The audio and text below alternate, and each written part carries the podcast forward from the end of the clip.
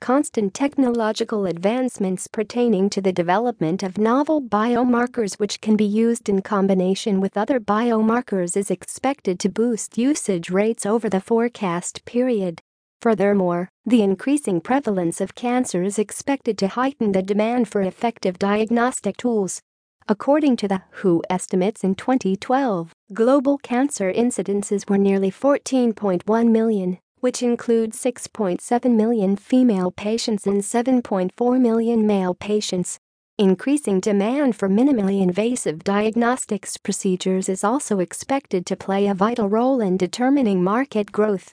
Key advantages associated with minimally invasive diagnostics procedures include elevated patient satisfaction levels as they entail minor incision wounds.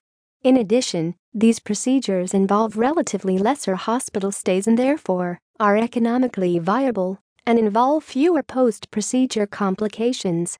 North America was the largest regional market in 2014 owing to the presence of high incidence rates, presence of favorable reimbursement framework, and high consumer awareness levels coupled with relatively higher healthcare expenditure levels.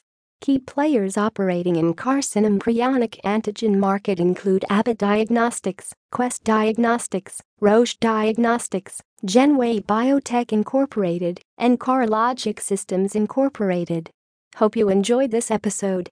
To get exclusive sample copy of carcinoembryonic antigen C market please visit Grandview Research website please find link below carcinoembryonic antigen C market